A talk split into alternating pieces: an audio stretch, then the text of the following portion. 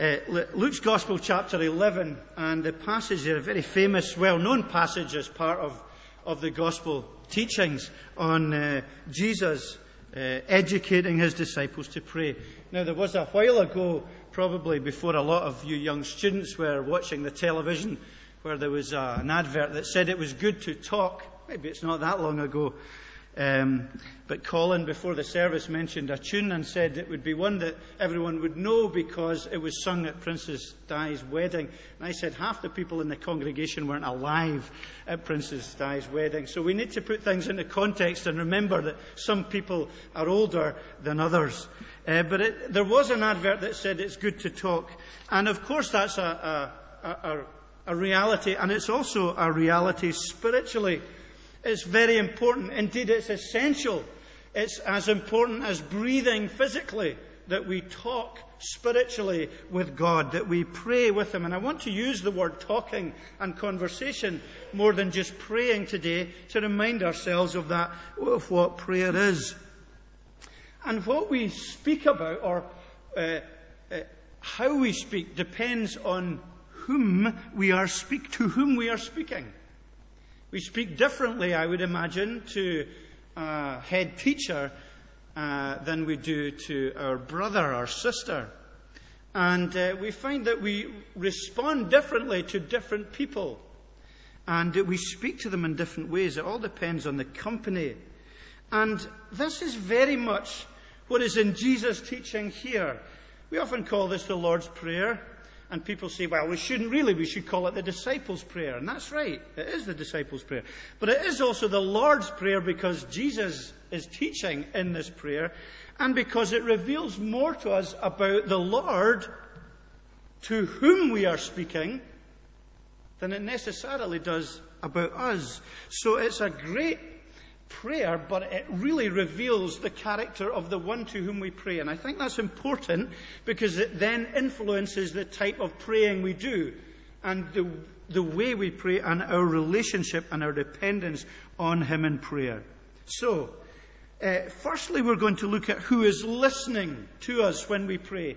When you pray, when I pray, we're not praying to ourselves. It's not just a ritualistic chant that we somehow get things off our chest. It's a spiritual uh, conversation with the living God. Prayer matters, and there's important principles in this teaching on prayer that Jesus gives us here in Luke's Gospel, chapter 11. And the prayer he gives us is a model prayer. Uh, we can repeat it. We're going to repeat it at the end of the service together when we pray. Uh, but it's not just a prayer to repeat. It's a prayer that has principles that remind us of the kind of things we should know about our God and should pray to Him about. It's a shortened version, even. We can see that of the prayer in uh, Matthew's Gospel. Model prayer. But what's very important? The first word Father. Very important. Teaching Jesus is teaching his disciples. They ask him, and he says, You begin prayer by saying, Father. And it's foundational, absolutely crucial, basic truth. When we pray, we are coming to God relationally. We are coming to God as our Father. And we pray to Him as a loving, good, caring, providing, protecting Father all the characteristics that we would attribute to a good earthly father. We are coming to the God of the universe as our father. And that's the right way, in, which, in fact, it's the only way that we can come to God in prayer. Now, we don't have time today to look at the parables or the pictures that Jesus gives us at the end of this section where he wants to expand what he means about uh, praying to the Father, and he gives us these different pictures of someone going to a friend uh, and uh, then uh, asking about it. And which of your father, if your son asks for a fish, will he give him a snake? And these funny pictures, you know, humorous pictures of uh, crazy uh, responses from a father to a child in need.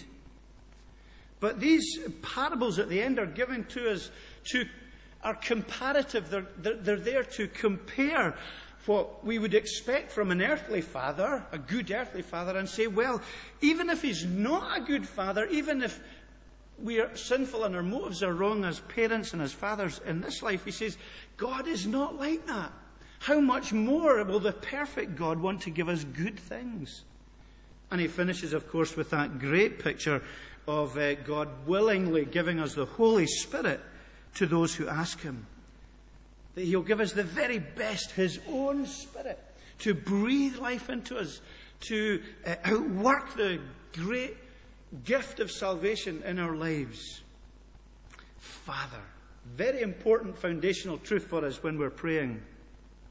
But uh, along with that is the, the conversation of prayer is in the context of a spiritual family. The disciples said, Lord, teach us to pray. Didn't, the disciple didn't come up to Jesus and say, Teach me to pray, please, quietly, I don't want anyone else to know. You take me aside and teach me to pray. No, teach us to pray. And Jesus, in response, says, uh, Give us each day our daily bread. Forgive us our sins. So we have the context of a father and of a family, of a community, of a spiritual gathering of people. And so Jesus wants us to pray foundationally, not just to our Father in Christ uh, as believers in a covenant relationship with Him, but He wants us to pray and recognize that prayer has a vast corporate part to it. That we're part not just of a covenantal relationship with God as individuals, but together. That we're a part of a family and that that comes through in our prayer emphasis. Lord, teach us to pray. Give us each day our daily bread. Forgive our sins. So that prayer at its most Christ like is prayer that is either with others or for others. It doesn't mean we always need to be together to pray, but it does mean that in our prayers, we don't just give God our shopping list of needs and say, oh, at the end of it, I've asked Him everything I need. It's great. But that we're looking to be praying and upholding and bringing before God the needs of others, the needs of others in the community. Because, you know, we live in a self obsessed nation and a self obsessed generation. And we could pray for hours about our needs and, and my self worth. But we find in Christ our self worth in giving and in praying for and in being concerned with and in bearing the burdens of other people. We uh, pray as community. We're a bond in blood together. We sacrifice for one another. We serve one another. We give for one another. We forgive one another. We put others before us. Look at all the New Testament teaching of Christ as he encourages us to give in our Christianity in relationship to other people. I wonder if that reflects my own prayer life. And does it reflect yours? This intimacy with a father and this uh, perspective of belonging, of being in a family, praying with, certainly praying with others, but also praying for others when we can't be with them. Because from that fundamental, basic, foundational truth, there will be immediate issues that come up for some of us here today, maybe. Can you call him Father? That's a very basic question that you might want to ask yourself today. Can you call him Father? Do you know Jesus Christ uh, in, as your Savior and Lord? And can you come to God the, as Father? Remember last week we looked at the Holy of Holies, that, that place that no one could go into, that was the curtain of it was ripped in two and access was made open through the death of Jesus so that we can be friends with God and forgiven by God and in relationship with God through Jesus. Have you come to Jesus to be washed and cleaned and forgiven and healed so that you can come in prayer and say, not uh, whatever ultimate beings up there will you listen to me now and again, or wh- whatever kind of God that is, but can you come to God and say, Father, Father, you love me. And Father, you've sent your Son for me. And that is the essence of our Christian faith. And it's the essence of being able to pray that we can pray to this Father that we come to through Jesus who has died on the cross for our sins. So that's an, an issue that maybe you need to consider. But maybe you also need to consider the imagery itself of fatherhood and of family. And you know, all of us struggle uh, as Christians with different aspects of the Christian faith. Some of us struggle with uh, one aspect more than uh, others. And we all probably struggle with different aspects. Maybe today you struggle with the concept of the fatherhood of God and of the image of community and family. You may come from a family that is, in modern parlance, dysfunctional, where there hasn't been great unity, great love, great self giving. You may come from a family who has a rotten father in human terms. You've had a harsh, distant, abusive, oppressive relationship with your father. It's not a nice, good, and wholesome one. And your memories of your father and of family are very difficult, are very problematic, are very broken. And so you have genuine issues about calling God your father and of being part of a community, part of a family. Because these are issues that are uh, of deep pain in your heart.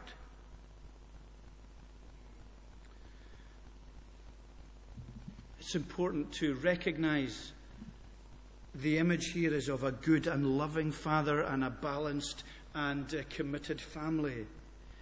And that we need to pray to be able to see that. And even to long spiritually for what you never had physically and relationally and socially in your upbringing.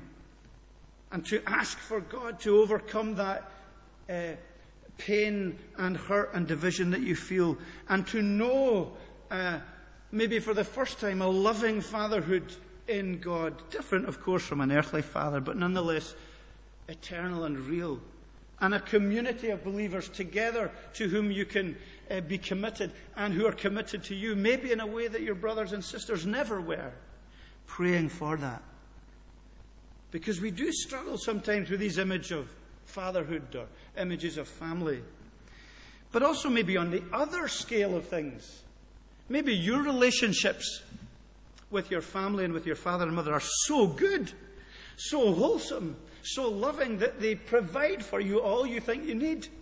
And that you live for your family, and you live for uh, your brothers and sisters, and you live for your parents, and you live for your children because it's so complete and so good. So that you say, I don't really have any need for God the Father and for the community of believers. I'm content and com- committed to what I've been given in this world?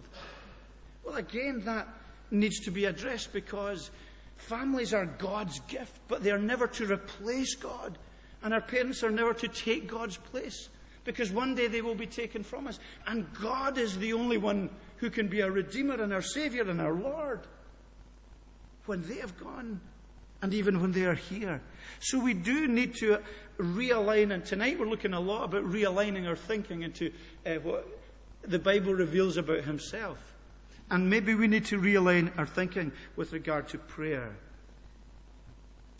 Our Father. And briefly, I'm just going to go through uh, different aspects of the prayer in that context. Our Father. Our Father in worship, or our Father to worship.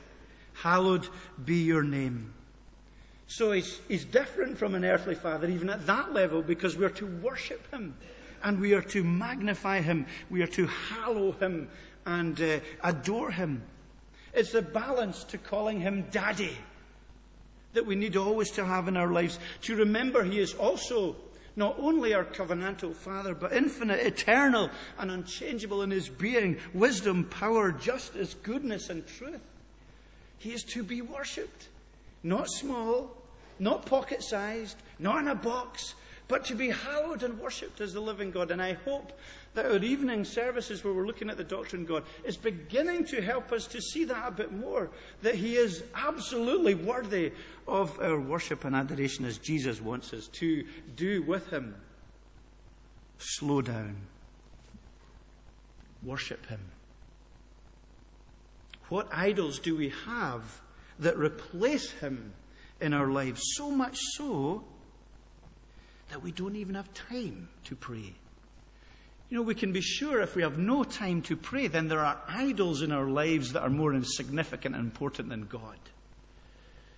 that he is not worthy of worship, that we are spending our lives and committing our lives to other things that have become idols that we put before him. If we have no time to be in relationship with God in prayer, then we can't be worshipping him. We are worshipping something, someone else. Our Father to worship. Who can be more significant than God in our lives? our Father to worship, our Father as sovereign King. Your kingdom come. And again, this is uh, just three words, but it, it underpins a great deal of the, the Bible's teaching about who God is and who Christ is and what salvation's about. It's a petition, really, isn't it, that we acknowledge that He is the King of Kings and that we are willing to come under His Lordship. That we recognize that His kingdom is coming that we recognize as Christians we are part of that kingdom. And uh, as, as the other prayer in Matthew says, Your kingdom come, your will be done on earth as it is in heaven. That we are acknowledging and looking for God's will to be done in our lives and in the world. That we know His purposes. It's really a prayer about obedience, about mission, about our priorities. When we pray, we can glibly pray, I guess, but when we are praying it, we're praying, Lord, take me into your will. Help me live behind you in your draft.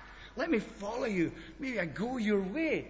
And may that way be absolutely uh, great and good for me. It's focusing for us on the eternal, not just on the day to day living that's very important, but on the eternal in our lives. Teach us to pray. Our Father, as sovereign King. Also, surely our Father as provider. Give us each day our daily bread. And as a principle, it's simply Jesus reminding his disciples and ourselves that he wants us to counteract uh, the lie of independence, that everything is, is because of us. I'll, I'll provide m- for myself and maybe even for my family, and I'll live and be responsible just for me and uh, in my own strength. The whole lie of independence that we don't need and aren't dependent on God. The petition is a reminder to us that ultimately our every breath, every good gift, every heartbeat, every meal is something that we are reliant on the God of the universe to provide, not in a kind of you know, silly way. I don't mean that, that we think in a silly way that we just sit down and pray and a meal appears in front of us, but it's a much, much, you know, more deep thinking reality that we recognize that ultimately God is the giver of all these things, indeed of our life as well. And He promises not only to uh, provide us uh, with what we need, but absolutely provide us with far more. He's looking for us in our prayerful lives to be in daily dependence. Isn't it interesting? He, d- he doesn't say, Give us each month our daily bread. Give us each day. Give us each year our daily bread. No, he's encouraging from us a daily, daily dependence, a recognition as we get up and as each day kind of signifies a passage of time, a new day, a new reality, that each day that we are dependent on him, that each day we rely on him. It's not good to uh, store up our relationship with God for a monthly uh, conversation. He wants us to be in daily dependence on Him, recognizing that we have got up today because He has ordained that. He has allowed that. He has gifted us that. He wants us to be alive today. He wants us to serve Him this day, and He wants us to recognize that He is our provider, our Father, as sovereign King, our Father as provider, and of course, our Father also as Savior. Forgive us our sins, as we, uh, for we also forgive everyone who sins against us. It's another reminder that we're not coming to Daddy, who simply is unequal with us, but we're coming to uh, God, and God as Savior. We're coming as the saved to the Savior, uh, so that the cross which we looked at last week, remains and must remain absolutely central to our prayer life and to our life in general. That we recognize that daily we need the power of the cross in order to, uh, or the power of Christ revealed from the cross in order to live as Christians. We need His grace to be to accept his forgiveness and to offer that forgiveness to others. You see, the truth that Jesus is reminding us here isn't that um, God should forgive us because we forgive others, something that we merit from him, but rather, if we've been forgiven, then we will always have a forgiving heart towards others. One of the commentators I was reading for this said, An unforgiving heart is not in a condition to accept forgiveness. So, you know, if we go into God's presence and thank Him for His forgiveness and go out of His presence in prayer with bitterness and anger and jealousy and judgmental spirit towards others, then something's wrong. Because grace by nature is a, rec- a softening of our heart, recognizing we receive what we don't deserve and wanting to share that with other people. If today your life outwardly might look great, everyone looks great here today. You all look lovely. Great clothes, great. Everyone looks lovely and awake and refreshed, and complexions are great this morning. But in your hearts, what are you like? Are you holding grudges? Are you angry? Are you jealous? Are you bitter? Can you not stand some people that are your fellow Christians? Do you have a judgmental spirit, looking around and seeing who you can find fault with? And will I say to you, where's your freedom? Where's your joy in the Lord? Where is your uh, appreciation of having been forgiven undeservedly, wholeheartedly, and completely all your sins? It must be that as we uh, recognize grace, we are able to forgive others. And Jesus wants us to recognize that in prayer. And also, we see not only our Father as Saviour, but our Father as guide and protector, and lead us not into temptation. A recognition that we have a tendency ourselves to go our own way, to go the wrong way. We want Jesus to keep us from the edge to keep us away from places of danger where our hearts are going to be vulnerable. It's a recognition that we want Jesus, uh, our God, our Father, to be our leader, our guide, our keeper. That we are willing to be led, that we're willing to be kept, that we're willing to follow. It's not suggesting to us that God will lead us into temptation because he doesn't tempt anyone to evil. But it's a reminder to us that that is our tendency and a request that God will keep us from what is our own tendency in life. Our Father is guide and protector. So, there we have a, a, a very quick summary of the Lord's Prayer as it is here. And a, a reminder to whom we are speaking, who's listening when we speak to God. And so the challenge again goes out. Can you call him Father? Is he your Father spiritually today? and then also very briefly what characterizes our conversation with God. There's a couple of things that just to finish off with here in this uh, teaching and this passage. When we come to God in prayer, Jesus is encouraging us to be both humble and persistent. He wants us to be humble in prayer. We see that in the attitude of the disciples who see him. Uh, you see Jesus and absolutely attracted by his example. They're triggered by his example.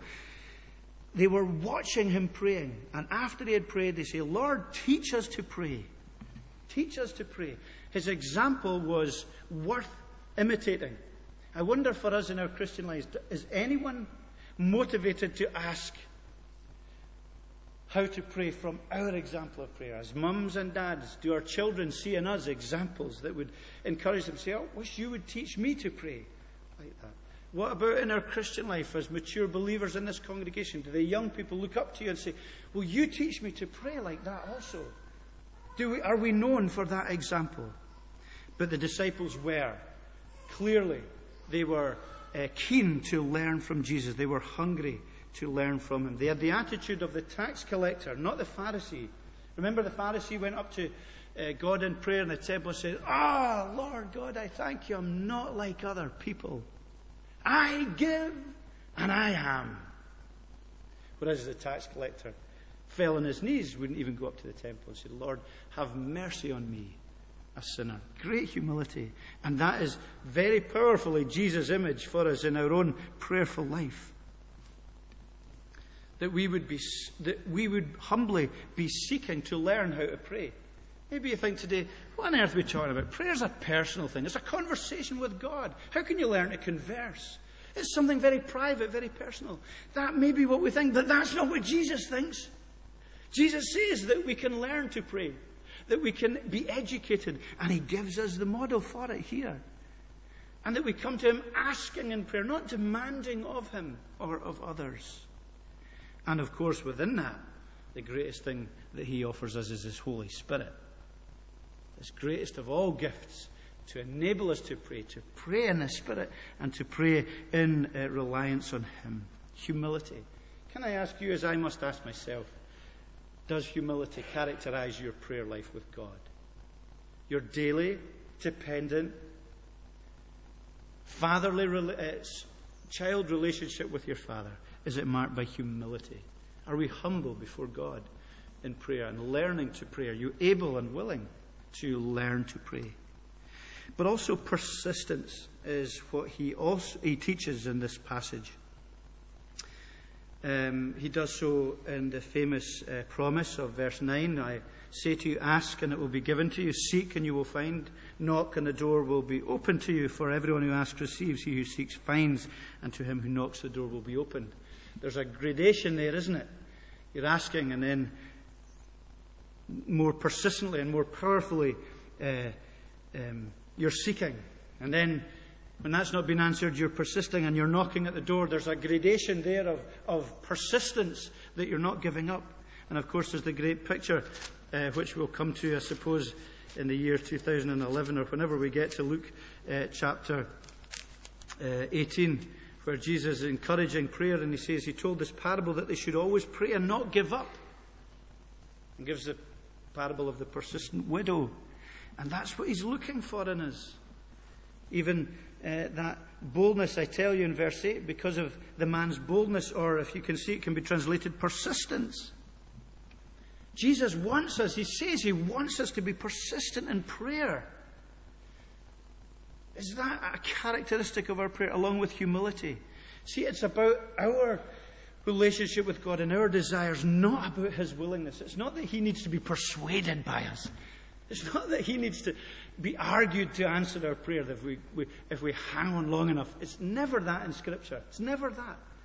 It's all about us. It's about God saying, Well, show me how much you're really longing for this. Show me the seriousness of your intent by being persistent in prayer. And some things clearly need more persistence than others. Sometimes we can simply ask and it will be given. Sometimes we can just seek and we will find. But other times we have to ask, seek, and knock before the door is opened, and we mustn't give up. Because that is God's pattern for us.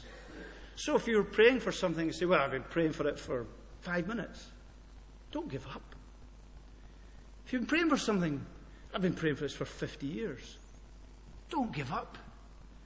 Because God wants us to be persistent. Let us die and go and meet God before giving up, praying for the desires of our heart, for the things that we know we need and we long for, and we are praying uh, to Him for. So, the encouragement for you today is never to give up in these matters, to be humble and to be persistent and to recognize that that is God's model for us, both as we pray alone, as we pray as families, and as I hope we also pray as a congregation. We looked on Wednesday night at 10 prayers for St. Columba's that uh, we're hoping to you'll get a card with that next week. Now it's not a gimmick. Please don't think these things are gimmicks. They're encouragements to us. They are means to encourage and help us to pray. And we're going to pray for 10 specific things that we reckon that are important to us as a congregation. There's a lot more than 10 things, but these are 10 things.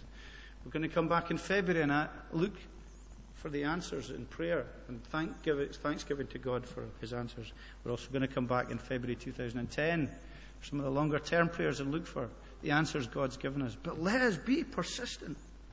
Let us be humble.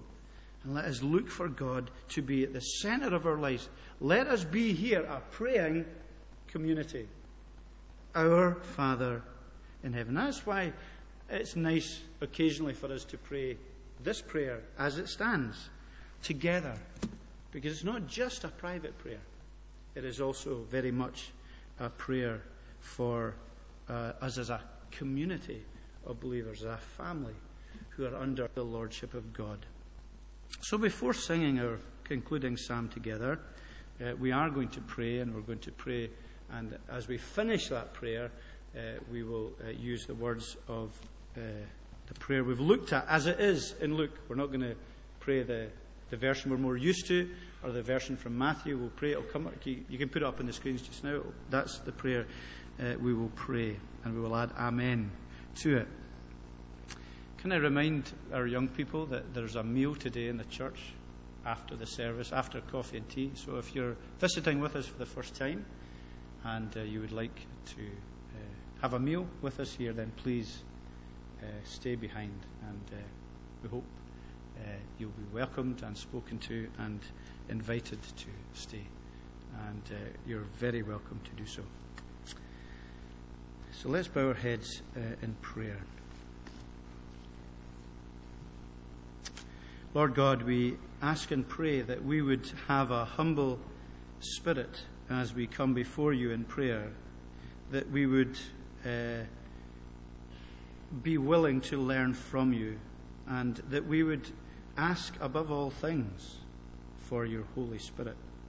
Your Holy Spirit, which is that great uh, summation of all prayer, that we would pray for God's presence in our hearts by faith through Jesus Christ and the cross, that we would come and know cleansing and know healing and know wholeness and know salvation as we accept Jesus as our Saviour and as we ask for the gift of His Spirit to breathe spiritual life into us so that we can know and see and understand what it means to be a disciple of Him.